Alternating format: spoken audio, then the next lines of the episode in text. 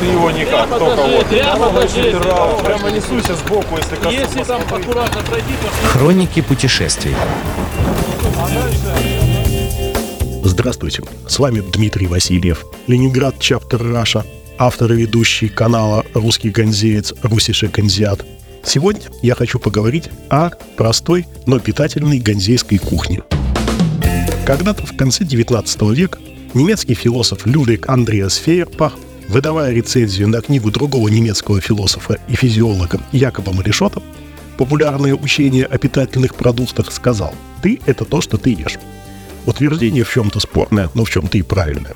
Ностальгируя по ганзейским болотам, я решил разобраться, чем отличаются те, кто живет на немецком севере и любит пиво и селедку, от тех, кто живет на немецком юге и любит пиво и сосиску. Иными словами, из чего же сделаны эти ганзейцы. Песенка такая была детская. Неприхотливая ганзейская гастрономия очень близка и понятна русскому человеку, намного более, чем любая средиземноморская кухня. Там, на Средиземном море, что с земли поднял или что в море выловил, то и ешь сразу, пока не протухло. И так весь год.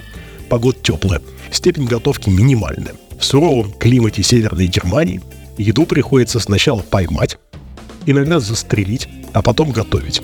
А если не съесть сразу всю порцию, то как минимум еще и замариновать или засолить. Вот итальянцы. Они построили практически весь исторический центр Петербурга. Но как-то нет у Александра Сергеевича Пушкина, ни у историков того времени, упоминаний об итальянских пиццериях или о сыроварнях с вековым балтийским пармезаном и прочих южных гастрономических изысках, кои могли бы процветать в городе на Неве, учитывая его итальянские архитектурные корни. Зато у того же Александра Сергеевича, если уж хлебник-пекарь, то обязательно немец. А если рыболов, то это финский рыболов. Он финский и печальный.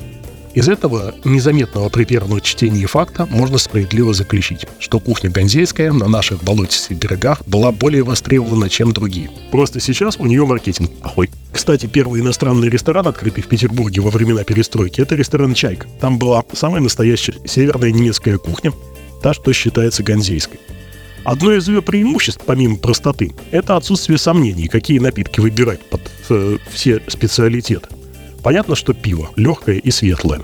Сегодня мы коснемся самого известного в мире специалитета из вольного и ганзейского города Гамбург. А самая известная еда, которая во всем мире ассоциируется с Гамбургом, это гамбургер. Сам гамбургер к городу Гамбург отношения не имеет. Его придумали в Америке. Хотя идея разместить что-то съедобное между булок, возможно, имеет ганзейские корни. Концептуально. Любая ганзейская еда должна соответствовать очень простым требованиям.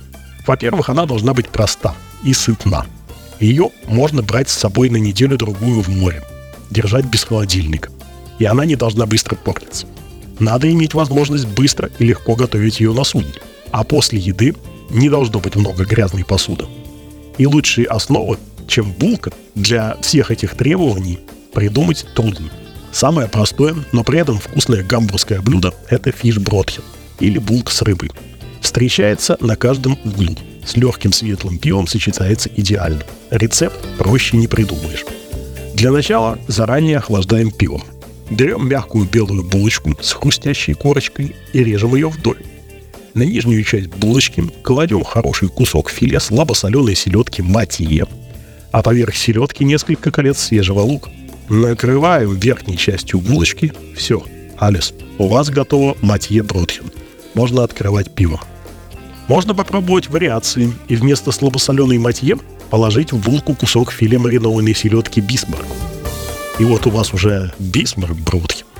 Дальше идут более сложные конструкции. Нижнюю половину булочки слегка смазать маслом, а потом тонким слоем сливочного хрена. Потом положить лист зеленого салата. Потом прикрыть салат рубленными кусочками филе копченого лосося. На него кружочки свежих огурцов и вареное яйцо, тоже нарезанное кружочком. Конструкция накрывается верхней частью булочки. И это блюдо будет называться раухерлажбротхен, то есть булочка из копченого лосося. Правда, для того, чтобы такую откусить, рот придется открыть очень широко. Теперь версия деликатесная. На нижнюю часть булочки наносится слой соуса ремулада. Рецепт ремулада найдете сами, или можно купить. Далее, как в предыдущей лососевой версии, лист салата. На салат с щедрой горкой выкладывается добрая кучка крабов Северного моря. Крабы Северного моря – это такой вид креветки. Внешне они похожи на мелко резанных дождевых червей, но на вкус супер, очень вкусный. А сверху крабов еще лист зеленого салата и верхнюю часть булки. Та-дам! И вы приготовили крабен Бродхен. Крабы Северного моря – это вообще отдельная тема. Про них можно подготовить другой рассказ. Немцы не знают, но есть русский купеческий рецепт фишбродхин, который в силу протестантской бережливости на немецком севере недоступен. Наполовину разрезанные вдоль булки нанести толстый слой красной икры. На вторую половину булки еще один слой красной икры, и пивом уже тут не обойдешься. Все вышеописанное, кроме купеческого, можно есть с утра на завтрак. Можно в обед с тарелкой рыбного супа или вместо второго блюда, а можно и на ужин. Главная опасность для рыбной булочки – это чайки. В Гамбурге, Ростоке, Любеке, Бремени они налетают и вырывают еду из рук, поэтому держать фишбродхен надо крепко, а чаек отгонять не стесняясь. Ко всем версиям рыбных булок идеально подходит пиво. Легкое, светлое, с небольшой хмелевой горчинкой. Никаких плотных пшеничных сортов.